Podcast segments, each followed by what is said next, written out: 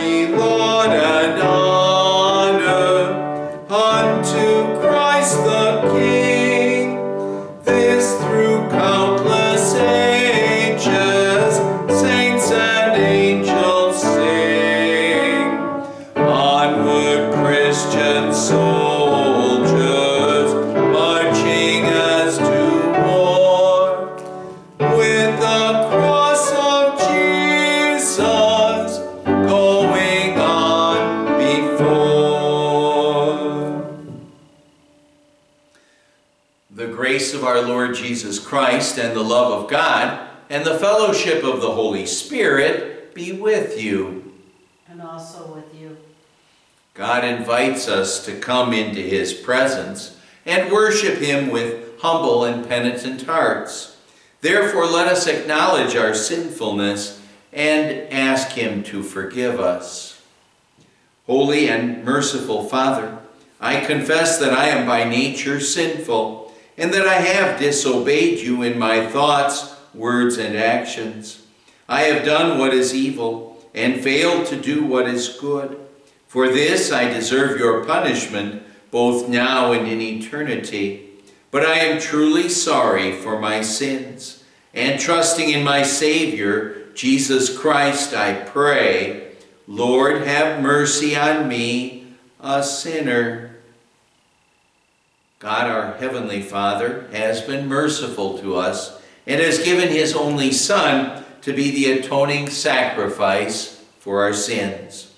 Therefore, as a called servant of Christ, and by His authority, I forgive you all your sins in the name of the Father, and of the Son, and of the Holy Spirit. Amen. Our Testament reading for this 13th Sunday after Pentecost is from Jeremiah chapter 23, verses 23 to 29 a reading in which the Lord speaks very strongly against false prophets. Am I only a God nearby, declares the Lord, and not a God far away? Can anyone hide in secret places so that I cannot see him, declares the Lord? Do not I fill heaven and earth, declares the Lord? I have heard what the prophets say who prophesy lies in my name. They say, I had a dream, I had a dream. How long will this continue in the hearts of these lying prophets who prophesy the delusions of their minds? They think the dreams they tell one another will make my people forget my name, just as their fathers forgot my name through Baal worship. Let the prophet who has a dream tell his dream, but let the one who has my word speak it faithfully. For what has straw to do with grain, declares the Lord? Is not my word like fire, declares the Lord, and like a hammer that breaks a rock in pieces? Alleluia. The word of God is living and active, sharper than any two edged sword discerning the thoughts and intentions of the heart. Alleluia.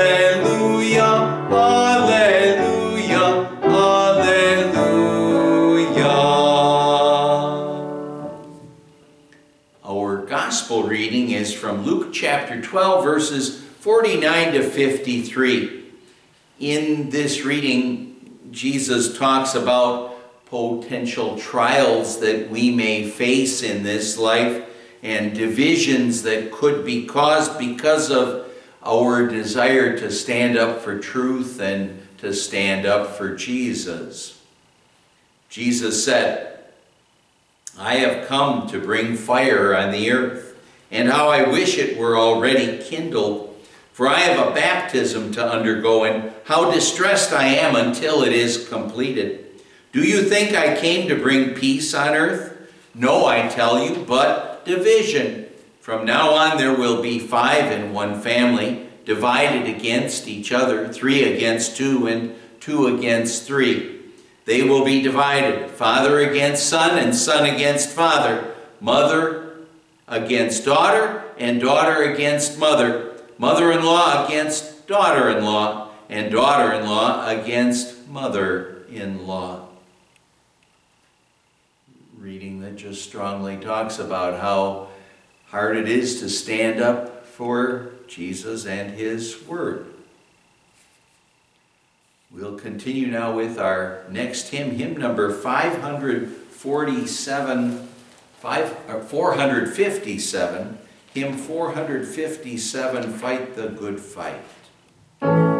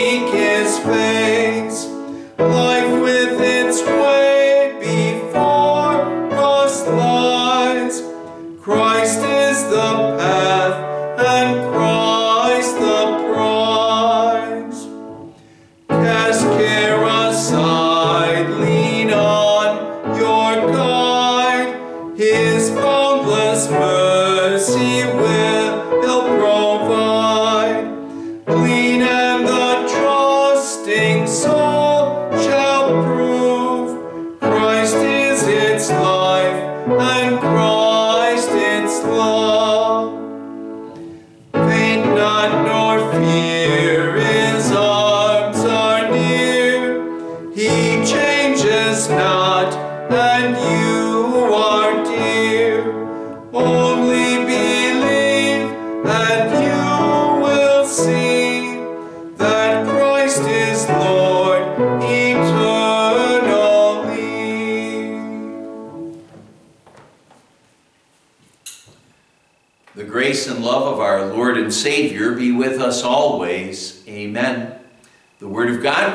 consider today is our epistle reading from Hebrews chapter 12, verses 1 to 13.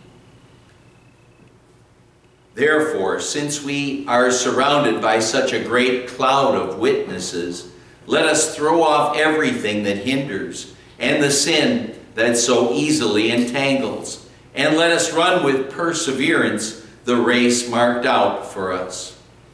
Let us fix our eyes on Jesus, the author and perfecter of our faith, who for the joy set before him endured the cross, scorning its shame, and sat down at the right hand of the throne of God. Consider him who endured such opposition from sinful men, so that you will not grow weary and lose heart. In your struggle against sin, you have not yet resisted to the point of shedding your blood, and you have forgotten that word of encouragement that addresses you as sons. My son, do not make light of the Lord's discipline, and do not lose heart when he rebukes you, because the Lord disciplines those he loves, and he punishes everyone he accepts as a son. Endure hardship as discipline. God is treating you as sons. For what son is not disciplined by his father? If you are not disciplined, and everyone undergoes discipline, then you are illegitimate children and not true sons.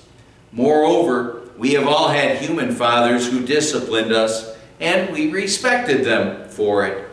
How much more should we submit to the Father of our spirits and live?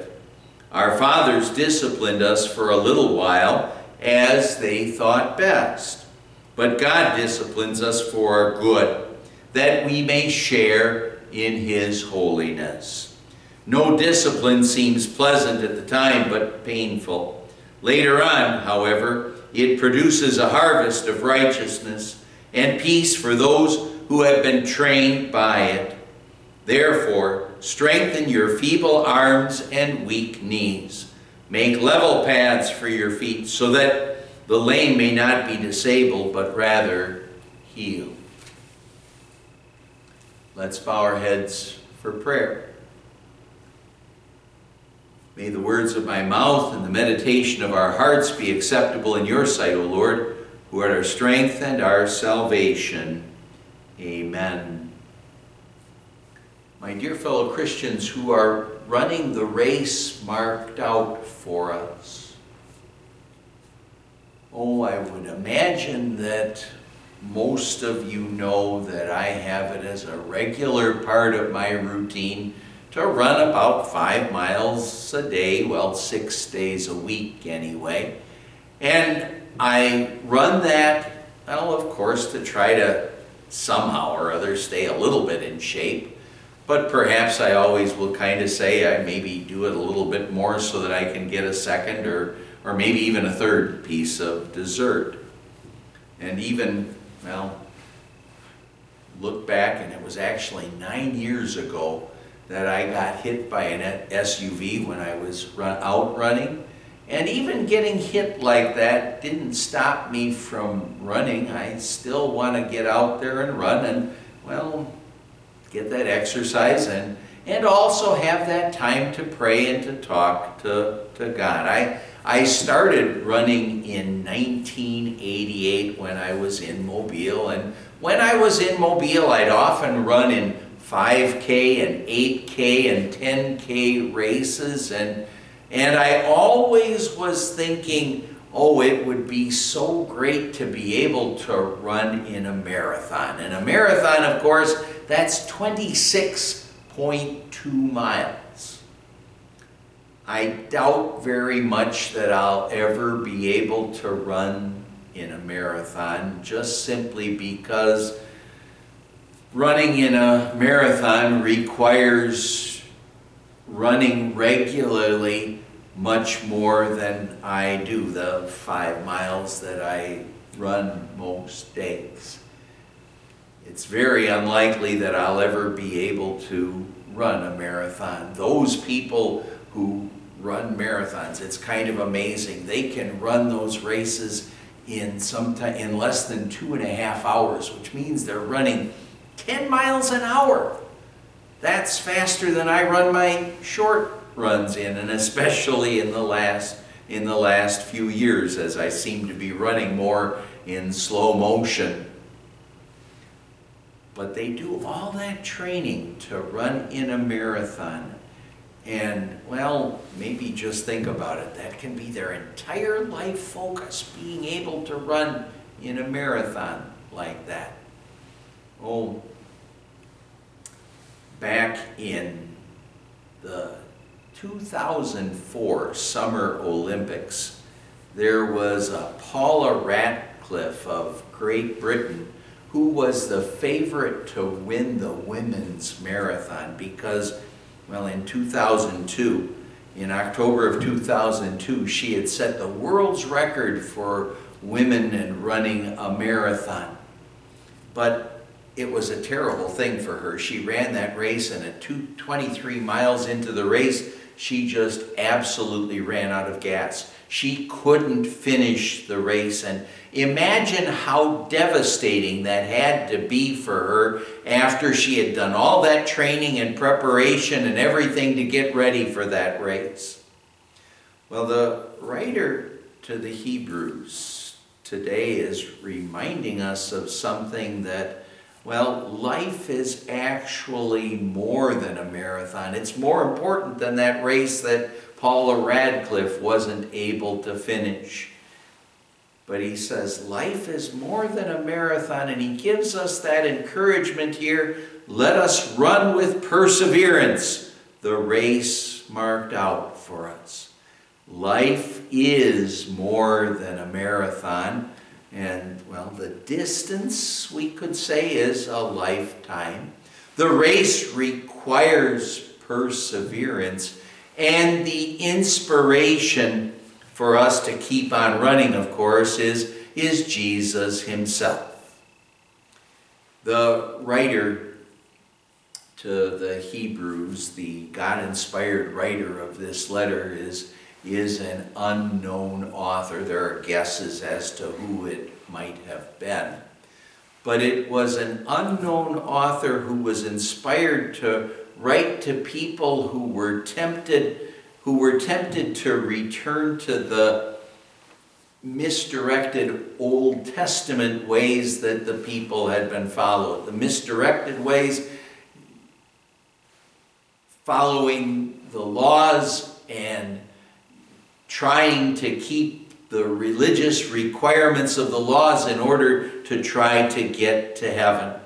And what the writer to the Hebrews stresses is he says over and over again that Christ's sacrifice on Calvary's cross that that was the sacrifice, the one for all time sacrifice that paid for all of the sins of the world. And, well, he was saying, You by your efforts, man by his efforts, could never win heaven or pay for sins. That's what the Christ had to do and did do for us. Our reading it says, Therefore, since we are surrounded by such a great cloud of witnesses, oh, thinking about the Old Testament believers, let us throw off everything that hinders and the sin that easily entangles, and let us run with perseverance the race marked out for us. Oh, if you've ever watched a marathon, maybe you've noticed the strain and the agony that's on the runners' faces as they're trying to keep going, as they're maybe trying to pass someone on the on the course, or maybe as they're just trying not to be passed on the course. But there is such pain and agony sometimes on their faces. And that strain and agony, what it tells us is that they're really working as they are running the race. They're putting their all into the race. And likewise, what we're going to want to do is put our all into, well, as Paul, as our reading says here, the race God has marked out for us. While we, of course, remember, yes, we want to put our all into that race, but, but as we put our all, as we put our efforts into running that race, it's not our efforts, but it's Christ's work that wins the victory for us.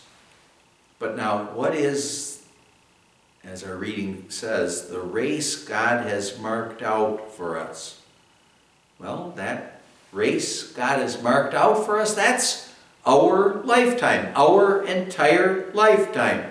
And our lifetime, what it is, of course, we often refer to that. It's our time of grace. It's our time to, oh, be taught about Jesus, to learn about His grace and love, to grow in His grace and love, and then also to share His grace and love with the world. And, well, really, when you get right down to it, that's ultimately the sole purpose that we have in this lifetime for our existence. Because, well, when the end of our lives comes around, the only thing that matters is not the size of our bank accounts or our portfolios, folios, and it doesn't matter if people would look at us and think of us as being good people. Rather, what matters is whether or not we know that Jesus is the Savior who lived and died and rose from the dead for us. Well, since learning about Jesus and growing in his grace and love and, and sharing his grace and love, that since that's the sole purpose for our existence, doesn't it make sense that we do, as our reading says, that we throw off everything that hinders and the sin that so easily entangles?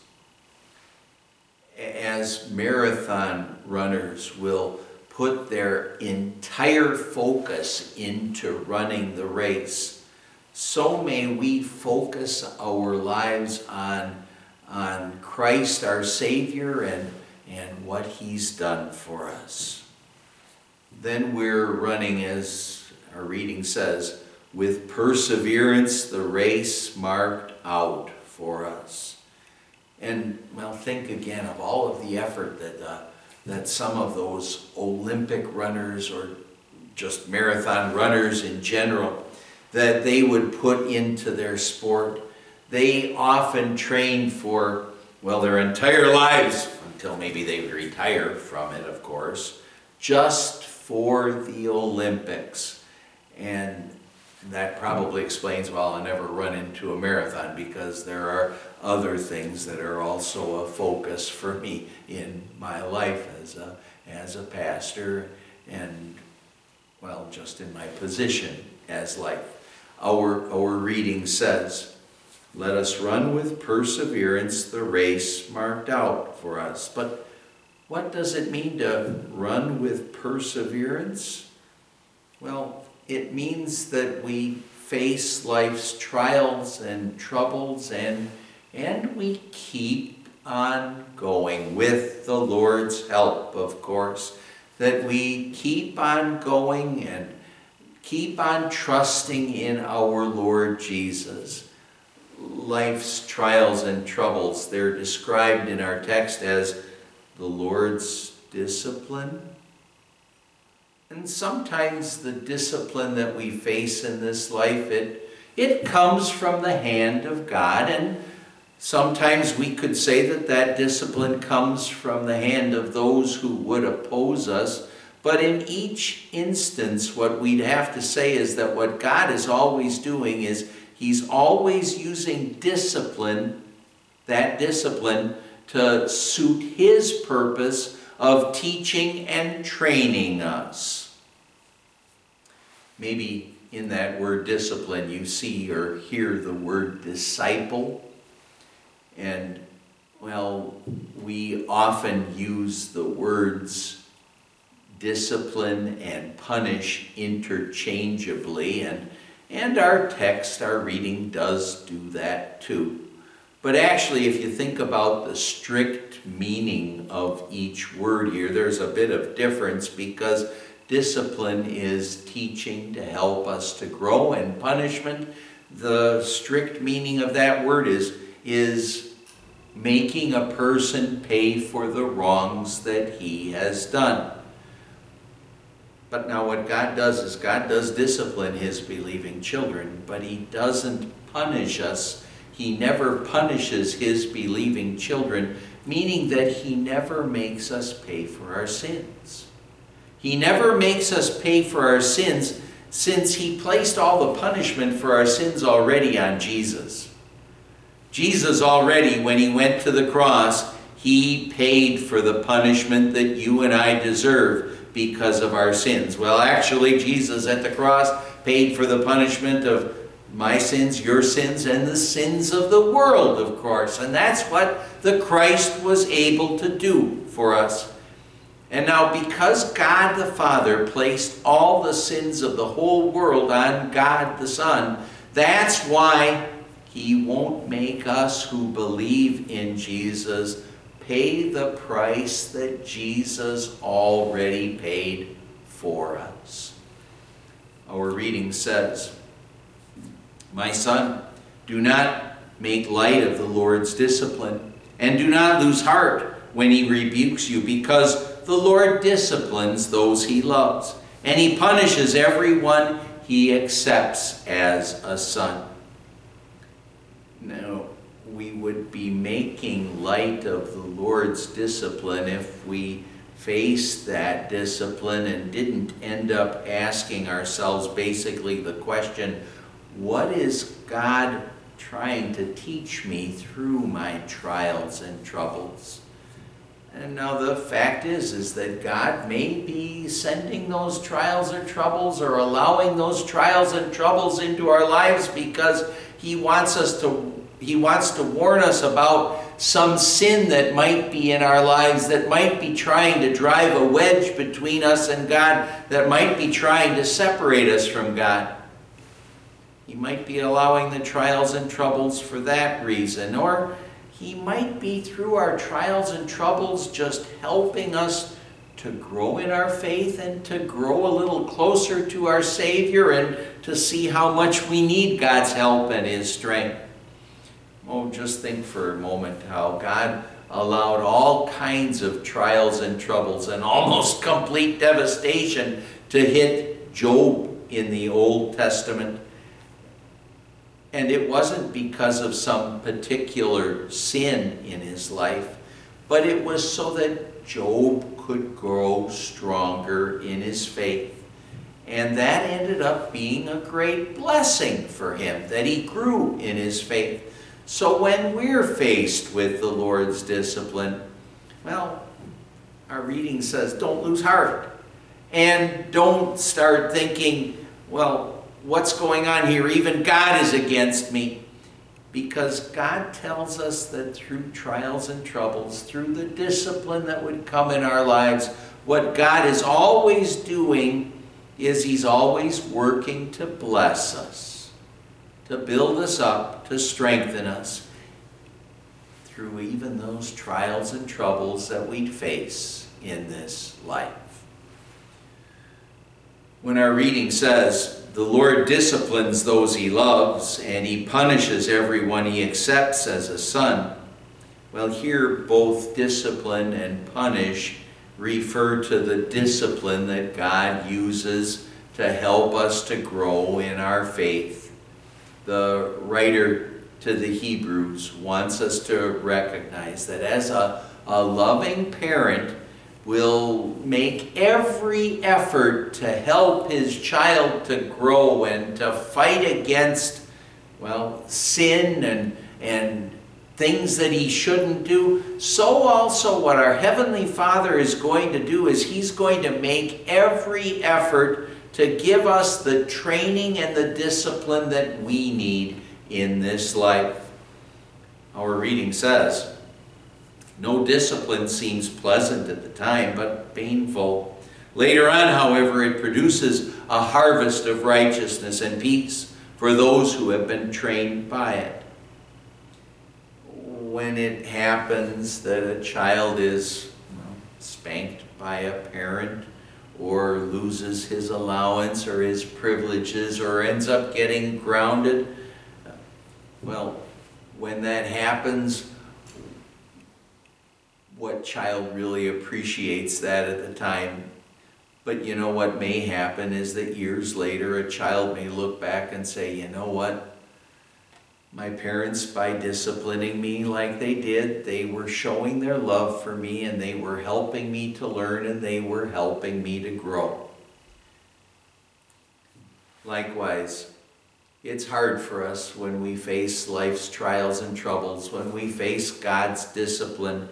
It's hard for us to always appreciate that at the time, but hopefully we'll always be able to say, wow, God was at work in my life and He did some wonderful things even through those trials and troubles that I faced.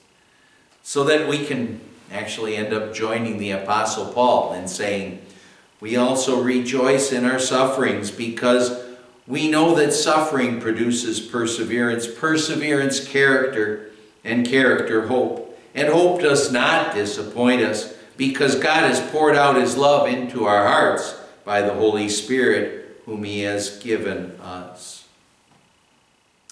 So instead of letting life's trials and troubles God's discipline, instead of letting that get us down, or may we look instead to our Heavenly Father for His help and His strength so that we'd grow, so that we'd fight against sin, so that, as it says here, we'd run with perseverance the race marked out for us. Oh, our reading says, Let us fix our eyes on Jesus the author and perfecter of our faith, who for the joy set before him endured the cross, scorning its shame, and sat down at the right hand of the throne of God. Consider him who endured such opposition from sinful men, so that you will not grow weary and lose heart. Why did Jesus endure the cross? Why did he endure its shame and the opposition that he faced from sinful men. Well, he endured all of that for you and for me. For you and for me. He did it to win heaven for us. And he also did it to give us courage and strength that we need as we face life's trials and troubles. Oh, and to well, also think, remember, Jesus endured so much more than he would ever expect of us. And, well, Jesus will help us to endure all the trials and troubles that we may face in this life. So let us fix our eyes on Jesus and whenever I think about that verse, it always reminds me of, of the Apostle Peter and when he was walking on water, because remember how that story went. He had the,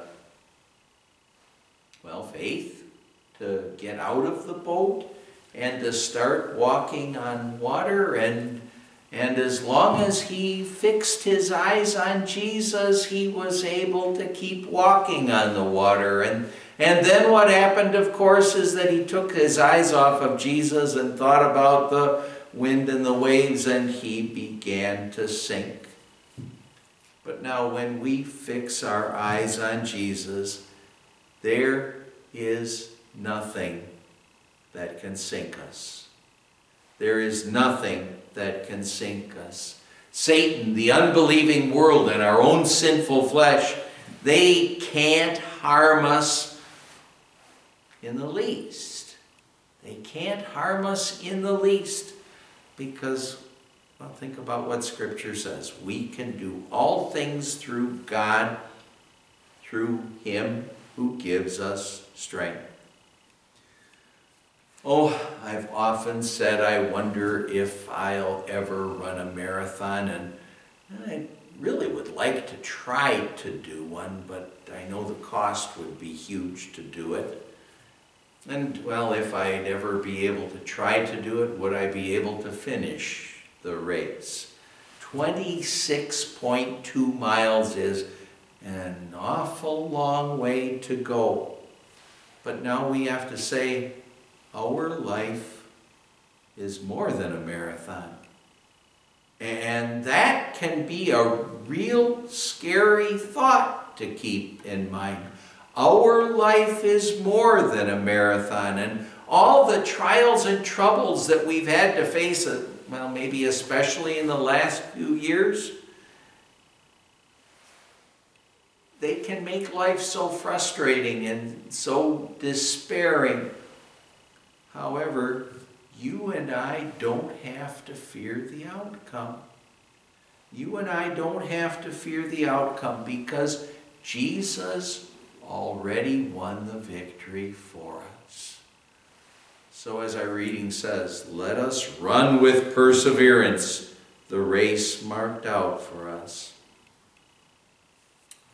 and claim all of the gold medals that Christ has already won for us. Amen. And the peace of God, which surpasses all understanding, shall keep our hearts and minds in Christ Jesus. Amen. And we'll confess our faith with the Nicene Creed. We believe in one God, the Father, the Almighty, maker of heaven and earth of all that is seen and unseen. We believe in one Lord Jesus Christ, the only Son of God, eternally begotten of the Father, God from God, light from light, true God from true God, begotten, not made, of one being with the Father. Through him all things were made. For us and for our salvation, he came down from heaven, was incarnate of the Holy Spirit and the Virgin Mary and became fully human. For our sake, he was crucified under Pontius Pilate. He suffered death and was buried. On the third day, he rose again in accordance with the Scriptures. He ascended into heaven and is seated at the right hand of the Father. He will come again in glory to judge the living and the dead, and his kingdom will have no end. We believe in the Holy Spirit the Lord, the giver of life, who proceeds from the Father and the Son, who in unity with the Father and the Son is worshiped and glorified, who has spoken through the prophets. We believe in one holy Christian and apostolic church. We acknowledge one baptism for the forgiveness of sins. We look for the resurrection of the dead and the life of the world to come. Amen. Let's pray.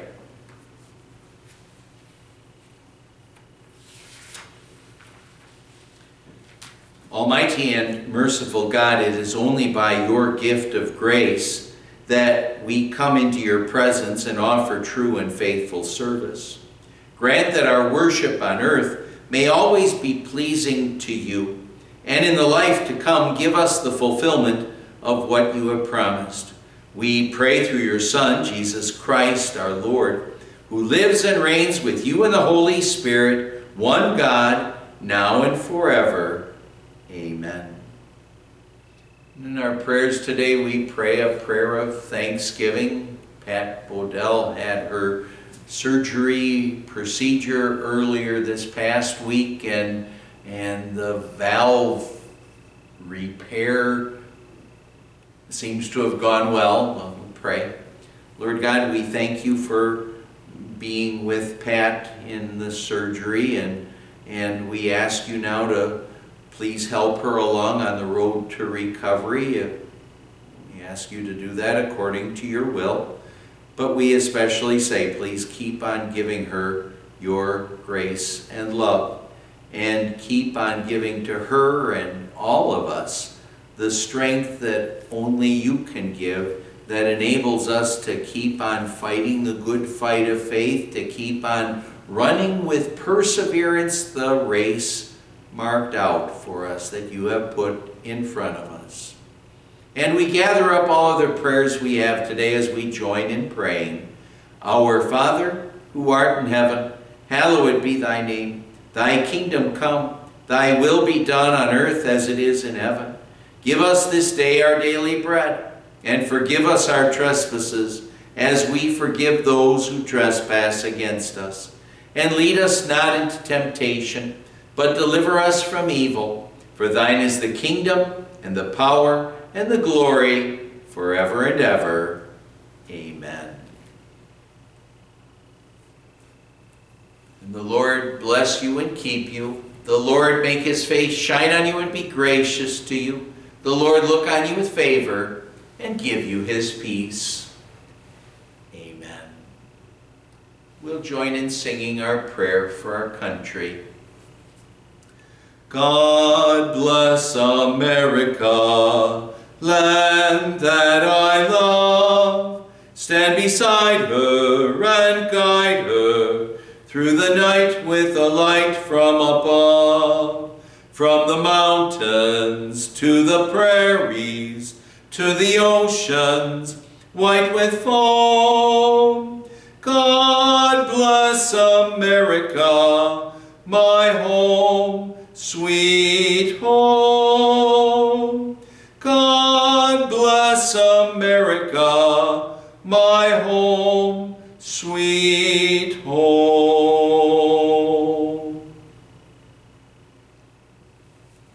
And again, I thank you for joining me for worship today. Just a few things to share with you. Well, didn't have it on the calendar, but David and Hannah Wine had their fifth anniversary on Friday. Phil Norder has a birthday on Monday, Labor Day. On Tuesday, Brody Powers and Colleen Webb have birthdays, and Colleen Webb will be 96. Thursday, Marcus Greathouse has a birthday, and Friday, Ray Bodell has a birthday. Please keep looking at our prayer list and praying for the people in our congregation going through different trials and troubles. On Thursday, we do have a church council and elders meeting that is coming on up. I think that's what I have for announcements for you right now. Again, thank you for joining me for worship, and the Lord bless and keep you always. Amen.